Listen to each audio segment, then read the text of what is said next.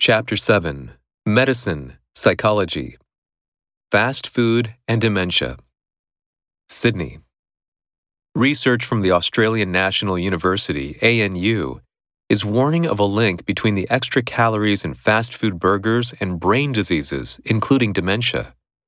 People are eating away at their brain with a really bad fast food diet and little to no exercise, the lead author of the study said. The ANU study also reinforces the link between type 2 diabetes, which is often triggered by obesity, and the rapid deterioration of brain function.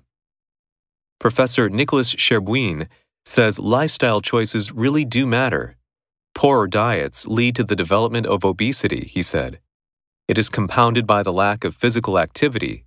It leads to an increased level of inflammation in our body, which, when it is in response to trauma, is a good thing. But when it is constantly there, it creates damage.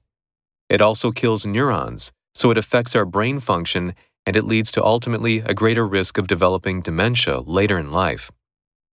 The research says that about a third of the world's adult population is either overweight or obese. The advice is to eat well and exercise from a young age.